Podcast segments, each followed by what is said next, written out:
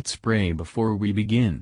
Lord, please let us understand your word and put it in our hearts. May it shape our lives to be more like your Son. In Jesus' name we ask, Amen.